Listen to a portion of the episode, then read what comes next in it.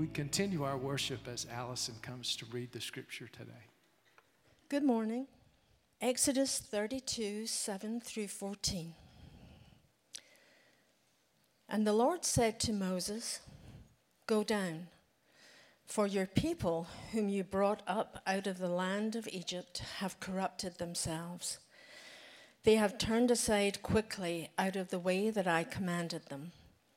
They have made for themselves a golden calf and have worshipped it and sacrificed to it and said, These are your gods, O Israel, who brought you up out of the land of Egypt. And the Lord said to Moses, I have seen these people, and behold, it is a stiff necked people. Now therefore, let me alone, that my wrath may burn hot against them, and I may consume them, in order that I may make a great nation of you. But Moses implored the Lord his God and said, O Lord, why does your wrath burn hot against your people? whom you have brought out of the land of Egypt with great power and with a mighty hand. Why should the Egyptians say, With evil intent did he bring them out to kill them in the mountains and to consume them from the face of the earth? Turn from your burning anger and relent from this disaster against your people. Remember Abraham, Isaac, and Israel, your servants to whom you swore by your own self and said to them, I will multiply your offspring as the stars of heaven, and all this land that I have promised I will give to your offspring, and they shall inherit it forever. And the Lord relented from the disaster that he had spoken of bringing on his people. The word of the Lord. Thank you, Allison. And thank you all for being here today at River Oaks. Welcome to our church. Welcome also to those of you joining us online. Great to have you with us on this second Sunday of the new year. And we're beginning our year by talking about prayer. Before we get into our message, I'd like to ask you to take a look at the screens for a moment at what we call our vision frame. I think of the vision frame as a, a window frame through which we look into the future. And in the future, we have what we call our Vision 2025. Our Vision 2025 is about a page long document that paints a picture of what we believe the Lord would have our church look like uh, in roughly three years from now. Our Vision 2025 is a discipleship driven, outreach focused vision for the extension of God's kingdom through the ministry of His church here at River Oaks. But today I'd like to call your attention to the values on the left side of the frame, and particularly the second one down prayer fueled. Now, the word fueled implies that things happen as a result of prayer. Just like a, a car won't move very far without fuel, so God has chosen to use the prayers of his people to move forward, to further the work of his kingdom. At the top of the frame, you see the marks of maturity in the lives of those who are walking with God, and one of those is devotion to praying. You know, the Apostle Paul in the book of Colossians, chapter 4, calls us really in an imperative form, commands us to be devoted to prayer. So, as a believer, as a follower of Jesus, that's, that's our calling to be devoted to prayer. And this year, it's my hope that the Holy Spirit will so work in our church as to raise the level of prayer amongst us as individuals and among couples who are married, praying together as couples in your marriages, uh, as families praying together in our small groups, that God will work significantly to raise the level of prayer in our church. And one of the things we're doing this year to try to help with that is providing a very short little daily podcast called Building a Life of Prayer. It's just four and a half minutes, but we're going to go through prayer everywhere in the Bible. Started this last Monday. It's only weekdays. A couple people have already asked me this morning, what about on, on Sundays? It's only weekdays, Monday to Friday. But the Lord willing, we'll continue through the whole year looking at every prayer and reference to prayer and teaching about prayer of any length or significance in the Bible. in the hope to, to become more devoted to prayer as God calls us to be. So we're excited about that. And with that in mind, we've begun a series this month simply called God Created Prayer. And we're looking at, at examples from the Old Testament, the early chapters of the Bible of prayer and what God is teaching us about prayer. And today we're going to look at the example of Moses. There are few people in the Bible who were used as greatly in intercessory prayer, and by that I mean praying for, for others, as was Moses. And it is remarkable in the passage that Allison just read for us what the, the prayer of this one individual uh, was used to do. But first, a little bit of background before we dig into this prayer prayed by Moses. Moses was born a Hebrew. He was born in Egypt to parents who were Hebrew slaves. But it happened that Moses was actually raised as the son of Pharaoh's daughter. Later in life, Moses was called by God to lead the Israelites out of their slavery in Egypt. And at this time, uh, scholars estimate the, the number of uh, Hebrews was in the hundreds of thousands, a very large group of people. God used Moses to go before Pharaoh and proclaim that he was to let God's people go. God used Moses to bring about plagues on Egypt, to, to force Pharaoh to let God's people go. God used Moses to lead the Israelites out of Egypt through the parting of the Red Sea and many signs and wonders in leading them toward the promised land. However, as Moses quickly discovered, the Israelites proved to be incredibly rebellious, disobedient, hard hearted, and prone to idolatry and prone to rejecting the leadership of Moses.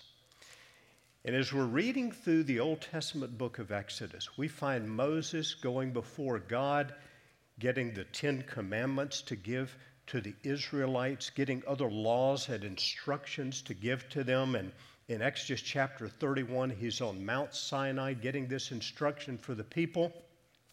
But then at the very beginning of Exodus chapter 2, we read these words that precede the prayer we heard just a moment ago. When the people, that is, the people of Israel, the Hebrews, when the people saw that Moses delayed to come down from the mountain, the people gathered themselves together to Aaron and said, Up, make us gods who shall go before us. As for this Moses, the man who brought us up out of the land of Egypt, we do not know what has become of him. So Aaron said to them, Take off the rings of gold that are in the ears of your wives, your sons, your daughters, and bring them to me. So all the people took off the rings of gold that were in their ears and brought them to Aaron. And he received the gold from their hand and fashioned it with a graving tool and made a golden calf. Now, can you believe Aaron did this? Aaron was Moses' brother. He was supposed to be his biggest supporter. He would ultimately be a leader among priests for God's people. And they said, These are your gods, O Israel, who brought you up out of the land of Egypt. Not the Lord God, this, this golden calf. When Aaron saw this, he built an altar before it. And Aaron made a proclamation and said, Tomorrow shall be a feast to the Lord. And they rose up early the next day and offered burnt offerings and brought peace offerings. And the people sat down to eat and drink and rose up to play. Can you believe this? Here Moses had gotten the Ten Commandments in Exodus chapter 20. Right here, it seems to me they're breaking commandments 1, 2, and 3. The first one is, You shall have no other gods before me. And they say, Okay, this is who brought you out of Egypt, this golden calf. You shall make, not make a graven image or a carved image. You shall not worship it or bow down to it. And that's exactly what they did. They made a graven image. Aaron did that. You shall not take the name of the Lord in vain. Number three. But what did Aaron say? Tomorrow shall be a feast to the Lord. And he uses the divine name, the name Yahweh. This is maybe the worst thing Aaron does. Well, it's all bad. But he says, we're, we're worshiping the Lord by worshiping this golden calf. Unbelievable. They may have broken more of the Ten Commandments. When the scripture says they sat down to eat and drink and rose up to play, the word that's the Hebrew word used there is used elsewhere in the Old Testament. And let's just say it doesn't mean playing softball or soccer. There are, it insinuates some immorality there. Well, what's God's response to this? Moses is still on Mount Sinai with God while this is happening. And the Lord said to Moses, Go down, for your people, whom you brought up out of the land of Egypt, have corrupted themselves. They've turned aside quickly out of the way I commanded them. They've made them for themselves a golden calf and have worshipped it and sacrificed to it and said, These are your gods, O Israel, who brought you up out of the land of Egypt. The Lord said to Moses, I've seen this people, and behold, it is a stiff necked people. That means they're resistant to God, they're hard hearted, they won't bow the head, they're stiff necked, they won't honor the Lord. So God makes an offer to Moses. God says, Now therefore let me alone. It's as if God is saying, Don't stop me from doing this, Moses. He says, Let me alone, that my wrath may burn hot against them, and I may consume them, in order that I may make a great nation of you. So it's a crisis point. Uh, and Moses does here what Moses always does he goes to God in prayer one person praying before the Lord God for hundreds of thousands of people and their very much deserved destruction. Oh, God makes an offer. Let me alone. I'll consume them. I'll make a great nation of you. The next words out of Moses' mouth are a prayer to God. And I'd like to look at Moses' prayer this morning, raising the question what can you and I learn from Moses' prayer? What do we learn from Moses' prayer? The first thing is that we should align our prayer with God's purposes. Moses implored the Lord his God and said, O Lord, why does your wrath burn hot against your people, whom you've brought out of the land of Egypt with great power and a mighty hand? It seems that Moses gave no thought whatsoever to God's offer to make a great nation of him. It seems like Moses didn't even consider that for a second the possibility of starting over with him leading a great nation. No thought to it, no selfish ambition in this humble leader, Moses. He was more concerned with God's purposes than his own position. Now, God had said to Moses, Your people whom you brought out of the land of Egypt have corrupted themselves. But Moses prays to God, Why does your wrath burn hot against your people, whom you brought out of the land of Egypt with great power in a mighty hand? Moses is going back to God's original purpose, God's design, and praying, Lord, this is your purpose. Your kingdom come, your will be done.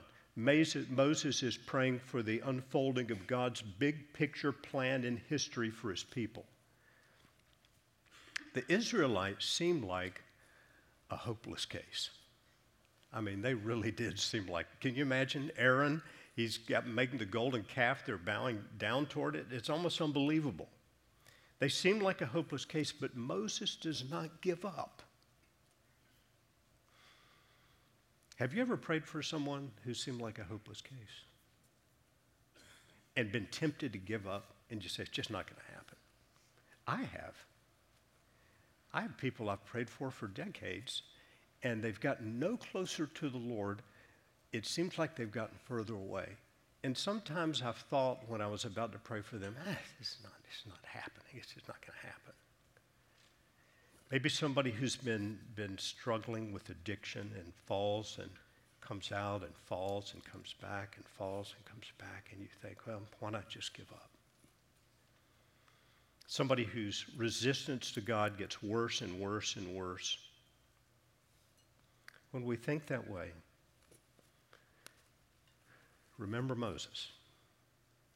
Remember God's big picture plan, his purpose. Persevere in praying for God's purposes. We learn from Moses that our prayer should align with God's purposes, even over our own ambitions. Secondly, we learn this from Moses' prayer that our prayer should be shaped by a desire for God's honor. The very next sentence, Moses says, Why should the Egyptians say, with evil intent did he bring them out to kill them in the mountains, to consume them from the face of the earth? Moses is now appealing to God's honor, to his reputation before the unbelieving world. He's saying, God, what will the unbelieving Egyptians say if you do this? What will they think of you? What about your name? What about your reputation? reputation? What about your honor? If the first part of his prayer was, Thy kingdom come, thy will be done, this part of the prayer is, Hallowed be your name. Remember your name. Let your name be held in honor. When you and I pray for someone or something, it is always good to let our prayers be guided by a desire for God's honor, God's name, the great name of the Lord we sang about just a few minutes ago. This is good to pray for when you, you pray for uh, people who are far from God. Maybe you pray for, for the, the place you work, your coworkers, the company where you work, for God's name to be honored there. Certainly, when we pray for our nation, we should be praying for God's name to be honored in this nation. And boy, do we need to do that. In our nation, where there's so much creation about everything from God's uh, created order to his will being done, where his name is blasphemed, let's pray beyond political preferences for the honor of God's name, that God's name be honored in our nation. Then other things will fall in line. Blessed is the nation whose God is the Lord. So we pray for God's purposes. We pray for the honor of his name. Thirdly, what do we learn from Moses' prayer? We learn that our prayer can acknowledge God's justice while appealing to his mercy. Moses prays, Turn from your burning anger and relent from this disaster against your people. Notice this Moses did not try to minimize the Israelites' sin. He didn't try to minimize what they'd done, he knew it was horrific. He didn't defend them. He didn't appeal on the basis of any merit on their part and say, God, you know, they're really not so bad. He didn't offer excuses. He asked a holy God to save the unholy. He asked the pure and perfect, sinless, omnipotent God to save the ungodly. Moses was one person in relationship with God, standing before the Lord to turn away his wrath from hundreds of thousands of people, and God relented from his anger and the disaster that he had spoken against bringing on his people. So significant is Moses' prayer in this place that years later, the writer of Psalm 106 would give us an inspired commentary about this event. Psalm 106 reads, I'm just a few verses out of the middle of the psalm, read this way They made a calf in Horeb and worshiped a golden, a metal image. They exchanged the glory of God for the image of an ox that eats grass. They forgot God their Savior, who had done great things in Egypt. Therefore, he said he would destroy them. Had not Moses, his chosen one, stood in the breach before him to turn away his wrath from destroying them. Moses, one person standing before Almighty God, standing in the breach, standing in the gap, praying for hundreds of thousands of people. Moses was a remarkable servant of the Lord. He was only human. He had his sins like we all do, had his weaknesses, his fears, his anger, and his struggle. We learn that as we read the Bible. But God used the prayer of one person in this remarkable event. Moses I believe, was a type of Christ. And what I mean by that is that in some ways, Moses represented Christ and pointed to what Christ would do. In the New Testament book of Hebrews, we get a bit more insight into this. The New Testament book of Hebrews is focused on the superiority of God's new covenant with us in Jesus over the old covenant, the superiority of the, the superiority of the gospel over the law, the superiority of Jesus over angels and Old Testament sacrifices and priests and practices, and Yes, even Moses, who was held in such high esteem by the Hebrews. The superiority of Jesus. We read these words in Hebrews. For Jesus has been counted worthy of more glory than Moses, is much more glory as the builder of a house has more honor than the house itself. For every house is built by someone, but the builder of all things is God. You see what the writer's saying here?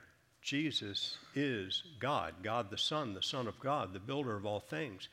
Now, Moses was faithful in all God's house as a servant to testify the things that were to be spoken later, but Christ is faithful over God's house as a son, and we are his house if indeed we hold fast our confidence and our boasting and hope. Moses, one mere human being, stood before God in the breach as an intercessor to pray for the Israelites. Jesus, the Son of God, God the Son, become human, stood before God the Father as the great intercessor. He stood in the breach for all of sinful humanity. And Jesus did what Moses could not do. Jesus bore God's wrath upon himself as the Apostle Paul says, He who knew no sin was made to be sin for us, so that in him we might be made the righteousness of God. Jesus took the just judgment of God so we could receive God's mercy. Christ obtained this for us. Moses appealed to God's mercy. Jesus obtained God's mercy and the gift of righteousness for us through his own sacrifice and suffering. But in many ways, Moses, as an intercessor, points us to the great intercessor, the one who, even today, the Bible says, always lives to make intercession for us, Jesus. So, what do we learn from Moses' prayer? One, we should align our prayer with God's purposes. Two, we should align our prayer with a desire for God's honor. And then, thirdly, our prayer can acknowledge God's justice, His rightness, His righteousness, while at the same time appealing to God for His mercy. Because because of Jesus and what He has done, the book of James tells us that mercy triumphs over judgment. Finally, what can we learn from Moses' prayer? We should base our prayer upon God's word. As Moses draws to the end of his prayer, here's what he says to the Lord.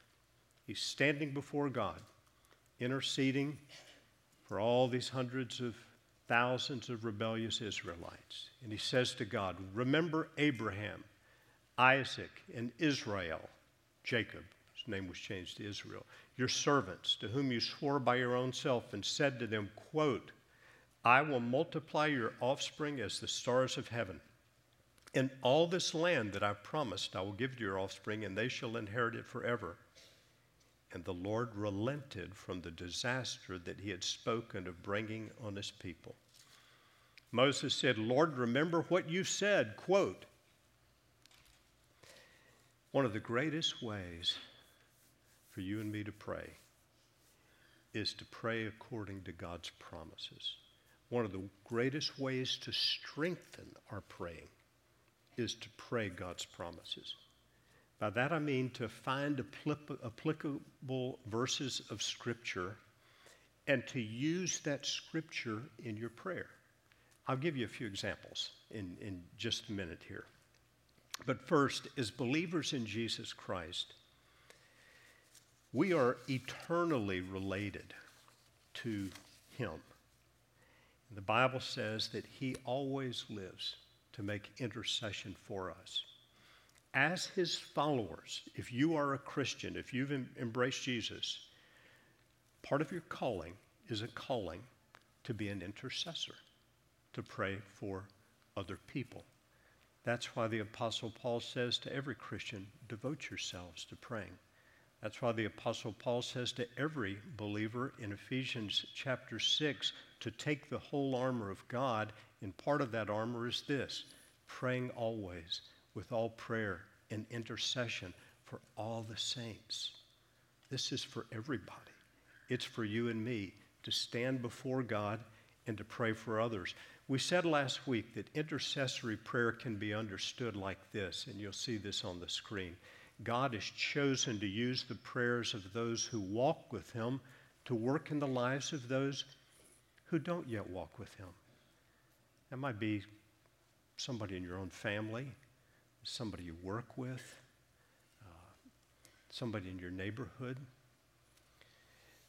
God has chosen to use the prayers of those who walk with Him to work in the lives who do not walk with Him. God chose to use the prayers of, of Moses.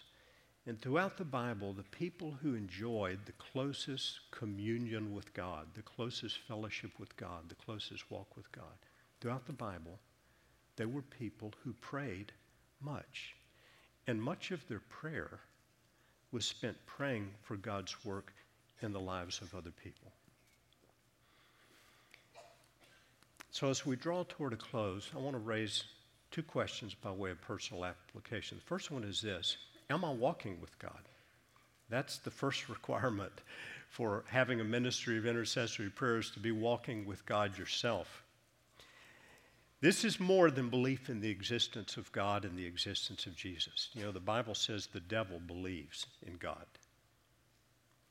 The devil believes in Jesus and trembles and knows that he is real. What I'm saying here is Jesus your Lord? Is he in the driver's seat of your life? Have you not only believed in him and believed that he died on the cross for you, but, but turning from sin and turning from your own rule in your own life, have you turned to his rule in your life and said, Jesus, I'll follow you. I want to walk with you. Am I walking with God? And then, secondly, how is God calling me to pray for others? Family, friends, neighbors. I mentioned that I would give you a few suggestions on some scriptures to pray, and I, I find that uh, memorizing verses or, or, at least making note of verses that you can use in prayer is one of the best ways to strengthen prayer. If you're looking for a prayer book, this is the best prayer book that's ever been written. It's the Bible, it's the Word of God. And you'll find that people like Moses in Scripture often used God's promises in praying. You can use the Word of God in prayer. The book of Psalms, it largely consists of prayers and praises and laments to God. These are all forms of prayer.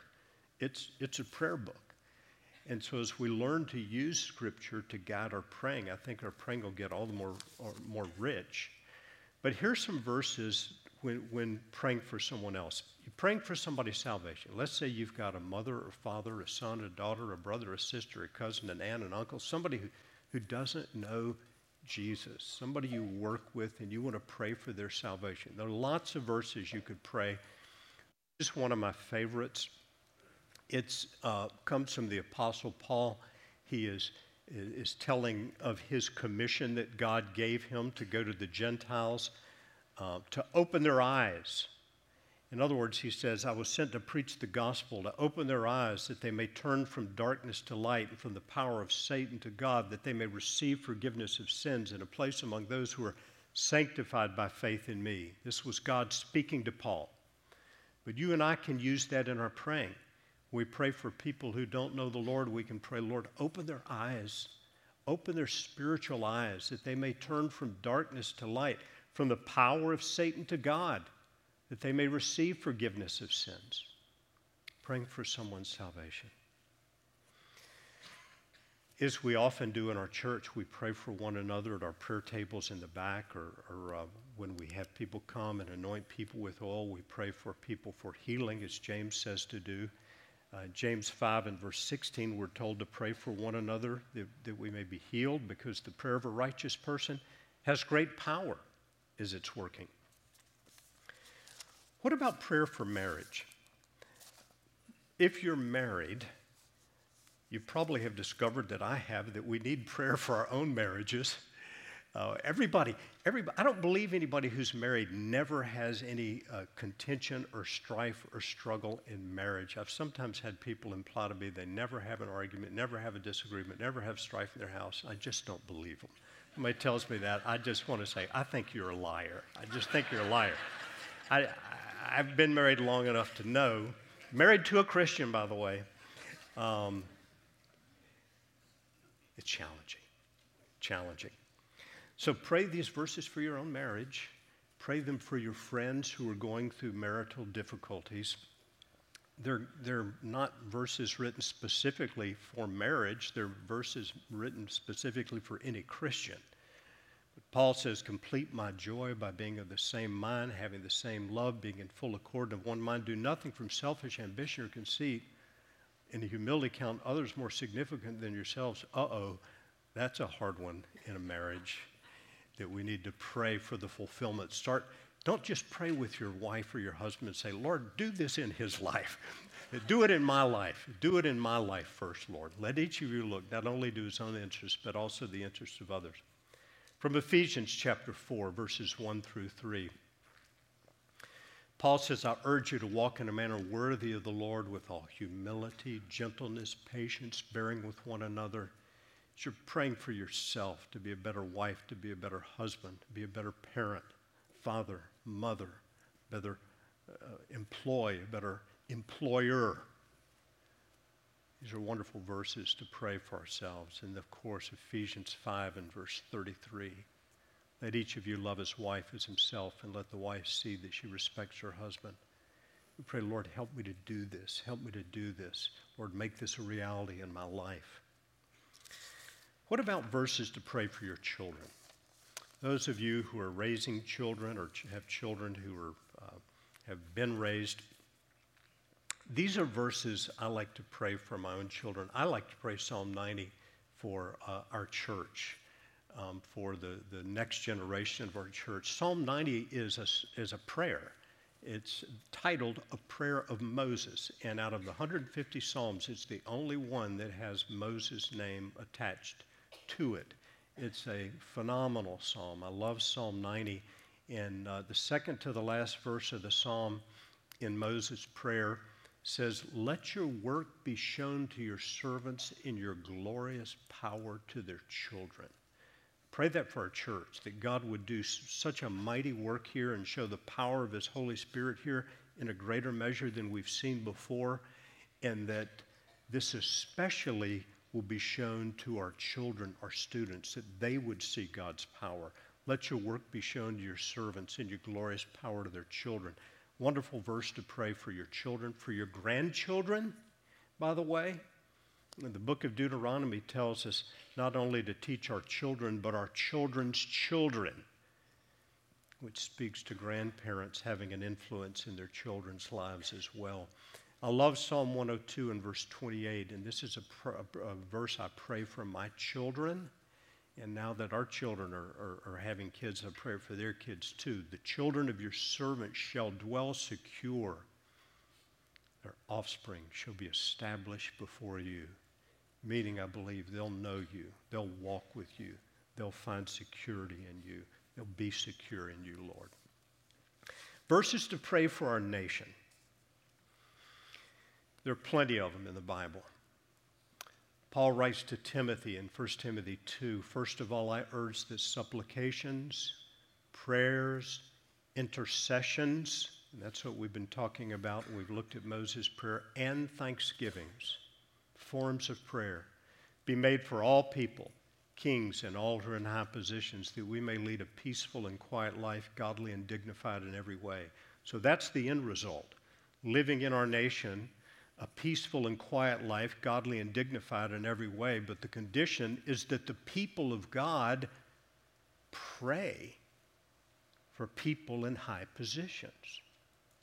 So it really puts a huge responsibility on the church for what happens in a nation, on the church to pray.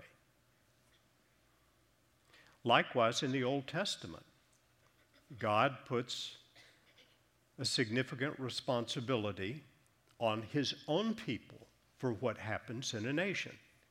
If my people who are called by my name, my people called by my name humble themselves and pray and seek my face and turn from their wicked ways, then I will hear from heaven and forgive their sin and heal their land. So when the land needs healing, my people who are called by my name have something to do. Blessed is the nation whose God is the Lord, Psalm 33 says. So these are just a few examples. As you study Scripture, find verses that you know you need to, to, to pray, um, make note of them, learn them, memorize them, incorporate them, uh, incorporate them into your prayer life. I think it can enrich your prayer. Remember, Moses prayed according to God's word. May God make us people who are devoted to prayer. And may God make us a church that is prayer fueled so that we see a greater work of the Holy Spirit in and through our church. That's my hope. That's my prayer. My prayer this year is that if you're, if you're married and you're not praying with your spouse, this be the time you start praying with your spouse. Now, I'm not just talking about saying a blessing at dinner or when you put a child to bed, but praying for one another, taking 5, 10, 15 minutes, praying for each other for the will of God in your marriage, for guidance in your decisions, for strength in your marriage. There's a great power in that. If you're not having a personal devotional time, that this would be the year for that. Uh, more praying in groups with groups of other people. My hope this would happen this year in our church. Would you join me as we pray right now? Father, unless you build the house, we labor in vain. Jesus, you said, apart from you, we can do nothing. But how, you thank, how we thank you that because of your grace, because you chose us to be your own, we're not apart from you. Please pour out your Spirit upon us in a greater measure. As we're praying right now, I, I, rather than just listening to me pray, would you just take a moment to open your own heart to the Lord and ask Him to do a deeper work in you by the Holy Spirit?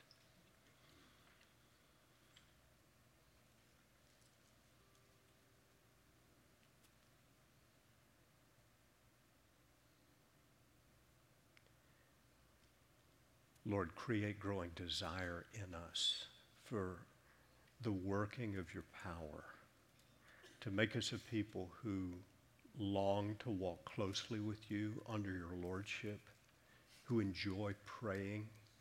We pray for a revitalization in our prayer lives, for a deeper work of your Spirit to empower our praying, and that we would find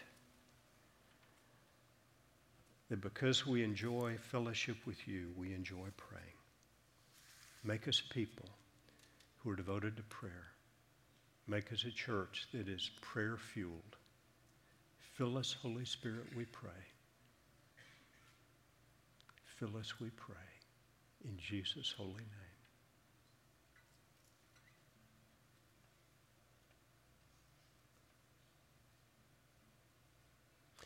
Lord, before we stop praying, we want to join together and pray for our nation.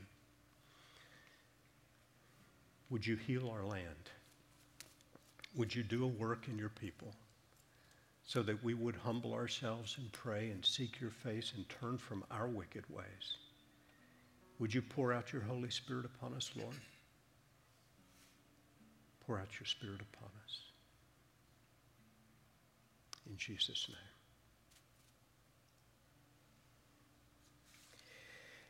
Amen.